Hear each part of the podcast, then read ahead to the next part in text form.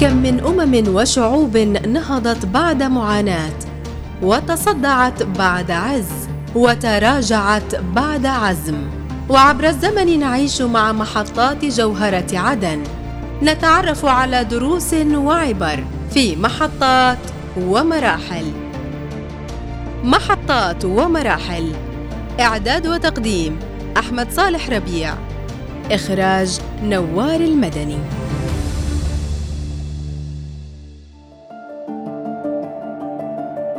في السابع من فبراير عام 1970 للميلاد سجل التاريخ ميلاد أول وكالة وطنية جنوبية رسمية في مسيرة العمل الصحفي.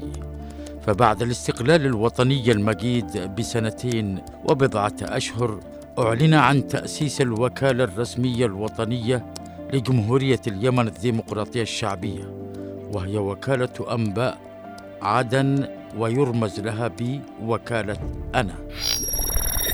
الأستاذ عبد الكريم عبد الله محمد الشعبي أحد الصحفيين في وكالة أنباء عدن رئيس مجلس نقابة الصحفيين والإعلاميين الجنوبيين فرع عدن تحدث إلى البرنامج حول أهمية وضرورة وحتمية تأسيس هذه الوكالة وقال كانت من الضروريات والحتميات في تلك الفترة أن أن يصدر قرار جمهوري بإنشاء وكالة آه، وكالة أنباء رسمية تتحدث آه، باسم الجمهورية أو الحكومة آه، في اليمن الديمقراطية آنذاك. في 7 فبراير 1970 تم إنشاء هذه الوكالة الوطنية الرسمية لجمهورية اليمن الديمقراطية الشعبية دولة الجنوب وكان وترمز فيها إلى الألف نون ألف اللي هو أنا وكالة أنباء عدن. وهي آه، عضو في اتحاد وكالة الأنباء العربية وتعد من أقدم الوكالات الإخبارية في المنطقة والشرق الأوسط وكانت تصدر أخبارها باللغتين العربية والإنجليزية. كان ميلاد وكالة أنباء عدن بمثابة ميلاد جديد لكل الصحفيين الجنوبيين. كذلك آنذاك الذين عملوا فيها منذ الوهلة الأولى لتأسيسها إذ بدأوا معتركا جديدا في عالم الصحافة وهو عالم وكالات الأنباء التي لم يكونوا قد عرفوا شيئا من عالمها المجهول إلا أسماءها التي كانوا يسمعوها ويدونوها أثناء عملهم في تسجيل وتفريغ نشرات الأخبار في أقسام الاستماع السياسي من الإذاعات المختلفة في بداية حياتهم. فوجدوا في رحابها عالما رحبا وصاخبا وبحرا متدفقا لا يهدأ من الأخبار والأحداث التي كان عليهم متابعتها ومتابعة تفاصيلها ووقائعها ومستجداتها ونقلها بصدق وأمانة إلى القارئ المتلقي ومستمعي الإذاعات ومشاهدي التلفاز. يعود الفضل في تأسيس هذه الوكالة الوطنية الجنوبية الرسمية للأستاذ محمد ناصر محمد. حيث كانت وكالة أنباء عدن أول وكالة أنباء على مستوى الجزيرة والخليج العربي.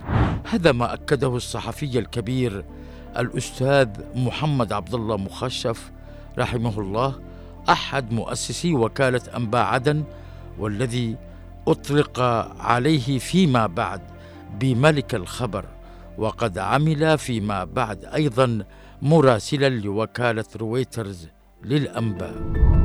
وكاله انباء عدن هذا مشروع أنا أسجله للحق والتاريخ والإنسانية إنه ملك أو ماركة مسجلة للأستاذ الصحفي الكبير محمد ناصر محمد. هو صاحب الفكرة وصاحب المشروع وناضل وكافح وحتى المشروع هذا خرج إلى النور. يمكن أول واحد استقطبنا الأستاذ محمد ناصر لأنه كنت معه من شهرين قبل الوكالة. ورافقته في الخطوات هذه وهو يعني يجري من هنا لهنا لهنا. لقد توالى على رئاسة مجلس إدارة ورئاسة تحرير وكالة أنباء عدن أساتذة أجلاء منذ تأسيسها وحتى عام 1990 للميلاد بعد الأستاذ محمد ناصر محمد الأستاذ عبد الله قديش الأستاذ خالد باجنيد الأستاذ سالم عمر حسين الأستاذ عبد الواسع قاسم والأستاذ عمر القاوي والأستاذ نجيب محمد إبراهيم وآخرا كان الأستاذ أحمد الحبيشي والأستاذ سليمان حنش. هؤلاء القيادات كان لهم الفضل الكبير في تطوير العمل الصحفي بالوكالة إلى جانب مدراء الدوائر ورؤساء الأقسام. وقد استعرض الأستاذ مخشف بعضا من أهم وأبرز الصحفيين والعاملين فيها منذ التأسيس. معنا الأخ حمودي محمد عوض حمودي طباع. ومعانا اللي ما أقوم الإذاعة بعدين توفيق بازرعة و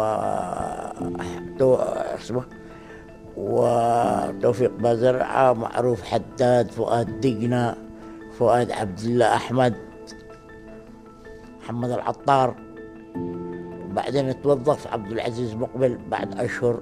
ومحمد محسن بركات. بعض الصحفيين الذين عملوا منذ التأسيس انتقلوا بخبراتهم إلى الإذاعة والتلفزيون فيما بعد ومنهم الأستاذ محمد محسن بركات والأستاذ فؤاد خالد دقنة. وغيرهما من الصحفيين الذين عملوا في وكالة أنبا عدن وقد أسهموا إلى حد كبير في عملية التطوير للمهنة الصحفية في الإذاعة والتلفزيون. هذه الوكالة الوطنية الجنوبية احتضنت كادرا صحفيا متمكنا ومثقفا وطنيا أسهم إلى حد كبير في تطويرها واستحداث إدارتها المختلفة. إلى أن أصبحت تضاهي الكثير من وكالات الأنباء العربية ومثلت مدرسة متميزة متفردة في عالم الصحافة الجنوبية آنذاك. طبعا كانت الوكالة وكالة أنباء عدن بمثابة مدرسة صحفية يتخرج منها العديد من الكادرات الصحفية في الوكالة وتستفيد منها بعض الصحف مثل صحيفة أكتوبر وصحيفة الثوري و وإذاعة عدن وأيضا تلفزيون عدن.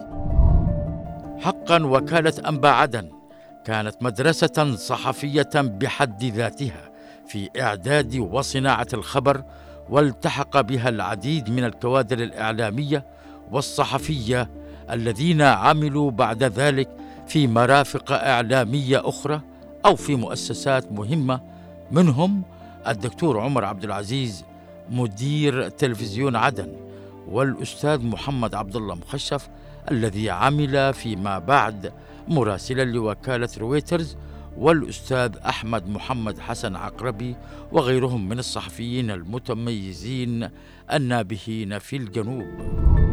آه، طبعا الوكالة, الوكالة آه، جاءت تعمل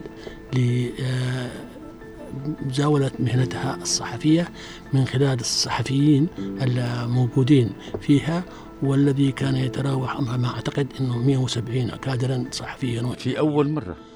بالبداية بالبداية كانت كانت بأقل ذلك لكن في الأونة الأخيرة أو في بداية بداية السبعينات وبداية الثمانينات آه، ارتفع عدد العاملين أو الصحفيين في هذه الوكالة إلى حوالي 170 آه، فردا آه، في مختلف الأقسام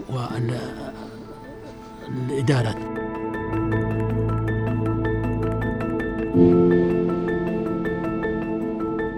طبعا كان العمل الصحفي في الوكالة يمشي على ثلاث ورديات وردية صباحية ووردية الظهيرة ووردية المساء التي كانت تستمر بعض الأوقات إلى الساعة الثانية والثالثة أو الرابعة.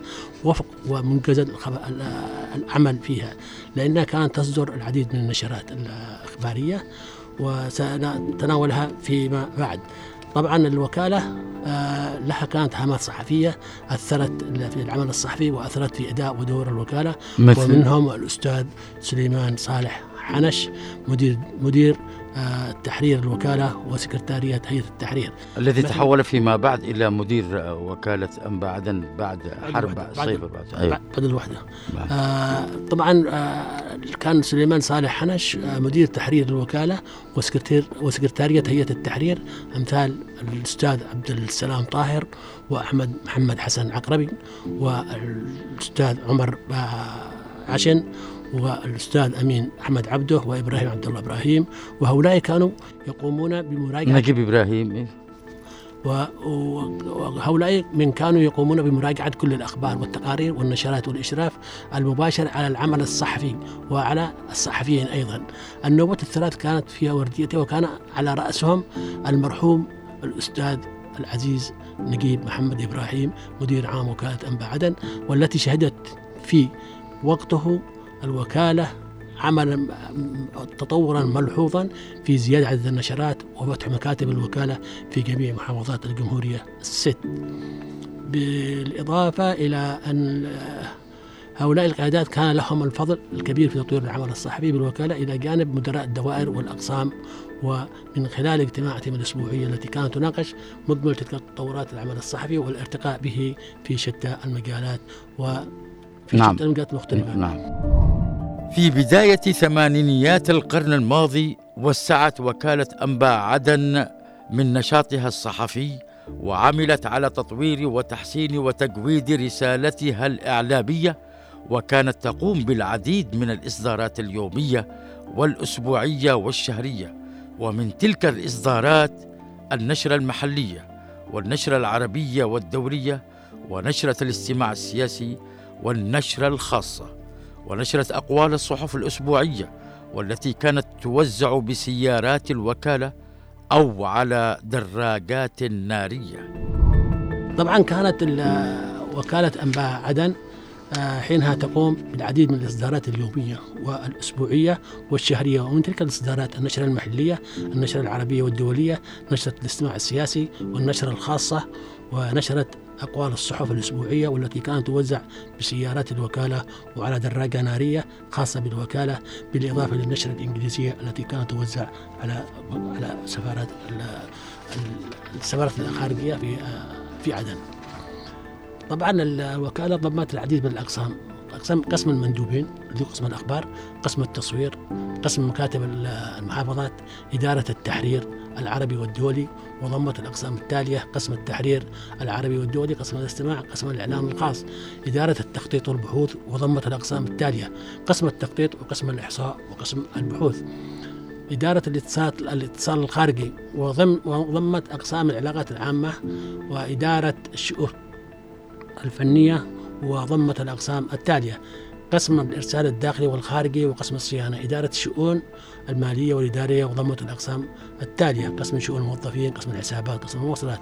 إدارة التوزيع والتحصيل والطباعة وضمت الأقسام التالية قسم الطباعة الصحفية قسم التوزيع قسم التحصيل. ومن الأقسام المهمة في وكالة أنباء عدن قسم الاستقبال الذي كان يغذي أغلب الأقسام الأخرى بالأخبار العربية والدولية. والخاصة والأخبار العاجلة من خلال أجهزة الاستقبال الروسية الضخمة والملحقة بطابعات تستقبل كل أخبار وتقارير الوكالات مثل وكالة أنباء الاتحاد السوفيتي روسيا حاليا وهي وكالة أنباء تاس ووكالة الأنباء الفرنسية AFP ووكالة الأنباء المصرية ألف شين ألف ووكالة الأنباء الكويتية كونا ووكالة الأنباء السعودية واس ووكالة الأنباء السورية سانا وكثير من الوكالات العربية والأجنبية. وبالنسبة لتوسيع نشاط الوكالة على مستوى الخارج كانت موسكو هي المحطة الأولى بالنسبة لها إذ تأسس فرع الوكالة وكالة أنباء عدن في العاصمة السوفيتية سابقا حاليا روسيا الاتحادية وذلك في مستهل ثمانينيات القرن الماضي في عهد الأستاذ نجيب محمد إبراهيم الذي كان مديرا لوكالة أنباء عدن. وكان في البداية آه، في فرع أو مكتب في آه، في في السفارة يدار من السفارة. بعد ذلك تم تبادل الخبرات وتزويد وكالة أنباء عدن بعدد من الأجهزة التي تستخدم في نشر في بث الأخبار واستقبال الأخبار العالمية فكان هناك في تقريبا في, في أيام نجيب محمد إبراهيم آه، تم تعيين الأخ الأستاذ أمين حمد عبده مدير المكتب الوكالة في آه، موسكو وتم بتعيينه في في وكالة تاس للأنباء. طيب آه، بعد هذا أنا أذكر إنه تصاعد نشاط الوكالة وكانت تغذي النشرات الرئيسية تغذي بها الإذاعة والتلفزيون وأيضا الصحافة الوطنية مثل 14 أكتوبر وأيضا آه، صحيفة الثوري آه، عفوا آه، صحيفة الثوري مش كذا صحيح. وبالإضافة إلى طبعا النشرات الرئيسية لا تعتمد إلا من خلال وكالة انباء عدن نذكره هكذا تماما نحن في البدايه طبعا الوكاله لعبت دور كبير في في تزويد المؤسسات أو المكاتب الصحفية الإعلامية وقصد الذكر صحيفة أكتوبر وصحيفة الثوري. بالإضافة إلى كانت أن هناك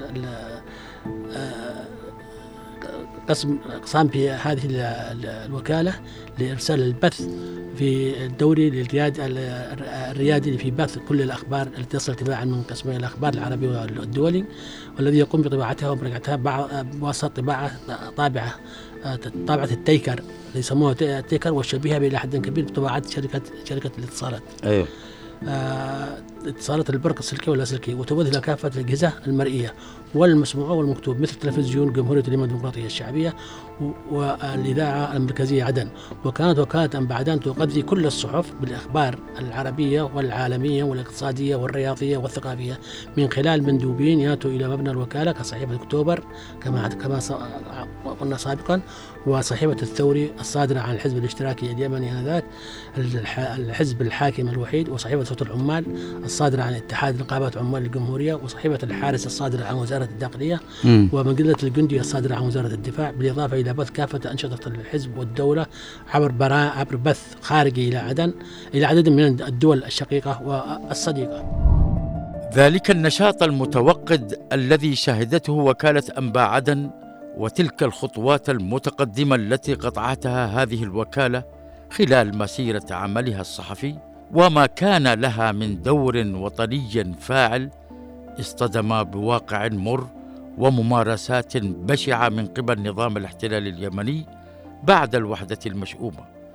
ولقد سعى نظام صنعاء إلى طمس الهوية الجنوبية حيث تم دمج الوكالة باسم وكالة الأنباء اليمنية سبا وبذلك طمس سمو الوكالة الجنوبية عدن التي كانت تعد أقدم من وكالة سبأ بل ومن أقدم الوكالات في الوطن العربي. طبعا كانت الفترة الأخيرة إلى ما قبل التسعين كانت هناك في نشاطات قوية وفيها تقارير أخبار وتقارير ترسل تصل إلى إلى شرق أوروبا وإلى الدول الدول الإفريقية وكانت لها صدى كبير جدا. طبعا نحن لا نتوقف عن الأخبار وإنما كانت هناك أيضا آه، في وكالة بعدا إرشيف وأيضا قسم للتصوير. نتحدث أولا عن الإرشيف الصحفي الضخم الذي كان يحتوي على ملفات. آه، تضم آه، تضم تضم ما كل ما يتطلبه الزملاء الصحفيين من داخل الوكالة وخارجها وكذا المسؤولين في قناة الحزب والدولة والمؤسسات والمرافق المختلفة من معلومات محلية وعربية ودولية من مناصب مواقع أثرية أسماء دول وتأسيس. هذا في الثمانينات. طبعا هذا الثمانينات قبل قبل قبل نعم ولكن ولكن هذا كله هل طمس هل تم إخفاء؟ آه نعم. تفضل. آه معلومات محلية وعربية ودولية من مناصب مواقع أثرية أسماء دول وتأسيسها عواصم ورؤساء دول. آه تجدها كلها في هذا الإرشيف. فقالما تجد إرشيف بهذا بهذه الدقة والمعلومات. كل من أراد معلومات مهمة مهما كانت إلا وجد في هذا الارشيف آه، المنظم لدرجه إنه كان يضاهي أفضل الأرشيفات العربية والدولية. كان يعمل بالقسم طاقم نشط متمرس كخلية نحل واحدة. طبعا الإرشيف آه، تم نقله عنوة من قبل قوات الاحتلال بعد أو من يعني عبر أساليب ملتوية. لا لا لا خذوها خذوها عنوة دخلوا داخل الوكالة. وطبعا بتنسيق مع ضعفاء النفوس في تلك الفترة كانوا موجودين ووضعوها في شوالات وفي كراتين وتم أخذها إلى صنعاء. لا نعلم إلى أين ذهبت بها. بالإضافة إلى أن هناك كانت مكتبة مكتبة عالمية تحتوي على الكتب والمجلات والنشرات المحلية والعربية والدولية والتي تم تعبئتها أيضا في كراتين والذهاب بها إلى صنعاء. لم نعرف شيئا عنها. كانت غنية جدا بالكتب. طبعا هناك أيضا في كانت الصنف معنا قسم للتصوير يديره كان الأستاذ المرحوم آه، علي راوح يمكن تعرفه. آه هذا الإنسان بصراحة عنده خبرة طويلة عريضة في هذه في هذا المجال في هذا المجال. آه إلا أن إنه بعد تم بعد أن تم توحيد الوكالتين أو الوكالة مع ضم هي يعني ضمها ضمها. والحاقها وتركوا الارشيف آه، تعبث به الأيادي الخبيثة. وكان هذا الأرشيف الأرشيف التصوير آه، يحتوي على كل صغيرة وكبيرة منذ منذ قيام جمهورية اليمن الجنوبية الشعبية والديمقراطية الشعبية بعدها وكانت للمسؤولين للقحطان الشعبي في المكتب الشعبي الوزراء الخارجية وزراء الداخلية المؤسسات الحكومية المكاتب كل شيء كان يتعلق بنشاطات اليمن الديمقراطية. حتى ان حتى إنه في الأستاذ المرحوم علي راوح كان يسجل المؤسسة الخاصة. هذا أي مؤسسة كانت. تاريخ النزول محتوياتها كل التفاصيل المتعلقة بالحدث في في زمنه وأيضا المكان. وهكذا. إلا أن كما قلنا أنه جاءت الأيادي العابثة الحاقدة التي لا تريد لعدن ولا للجنوب. آه، أن أن تم طمس كل شيء متعلق بهذا لقد كانت الوحدة المشؤومة شؤما ووبالا على كل شيء في الجنوب بما فيه الثقافة والإعلام والصحافة ومنها وكالة أنباء عدن إحدى الصروح الصحفية الوطنية في الجنوب. وعمل نظام الاحتلال اليمني على تدمير كل شيء فيها بما في ذلك الإرشيف الغني بتاريخ الجنوب والمكتبة الثقافية والإعلامية والصحفية. لكن السؤال الذي يتردد اليوم كيف السبيل إلى إعادة إحياء هذه الوكالة الوطنية الجنوبية؟ خاصة وأن للإعلام والصحافة اليوم نقابة خاصة بها وكذلك هيئة وطنية للإعلام والصحافة الجنوبية يعول عليهما كثيرا في إعادة الأمور إلى نصابها والمياه إلى مجاريها. نحن يا أستاذنا لا زلنا نتابع اليوم مع الجهات المعنية كانت في المجلس الانتقالي أم كان في الهيئة الوطنية للإعلام الجنوبي؟ الإعلام الجنوبي أم في نقابه الصحفيين والإعلاميين الجنوبيين. نتابع وباستمرار ولن نألو أبدا في ذلك حتى نستعيد آه هذه الوكالة التاريخية التي لها كان صوت وكان لها موقع خاص في نفوس الناس. آه نتمنى من قادتنا السياسية ممثلة بالرئيس القائد عيدروس بن قاسم الزبيدي أن يعطي توجيهاته من هم قائمين على هذه المؤسسات الإعلامية بأن يعيدوا اسم وكالة بعدا إلى موقعها الرئيسي وافتتاح مبناها وإعادة العاملين وتطعيمهم بالشباب ليعملوا بما يسعهم حتى تنال هذه الوكالة. آه، حقها في العودة والظهور والعمل بكل جدية وإخلاص حتى يخدم الوطن. معلوما أن الهيئة الوطنية للإعلام الجنوبي كانت قد وجهت بإعادة تأهيل مبنى وكالة أنباء عدن لاستعادة تشغيلها بعد أن تم تهميشها بعد دمجها عقب الوحدة المشؤومة إلى وكالة الأنباء اليمنية سبأ هذا التوجه أغاض إعلام الإخوان المرجفين ودفعهم للصراخ والتحريض وتلفيق اتهامات لا أساس لها من الصحة لكنهم ماتوا في غيظهم. اليوم وقد عاد الحق الجنوبي لهذا القطاع الصحفي لأهله عاد إلى صاحبه الأصلي وهو هذه الوكالة العريقة التي عرفت بوكالة أنبا عدن ويعد ذلك إنقاذا لوضعها وإعادة الروح للمكان.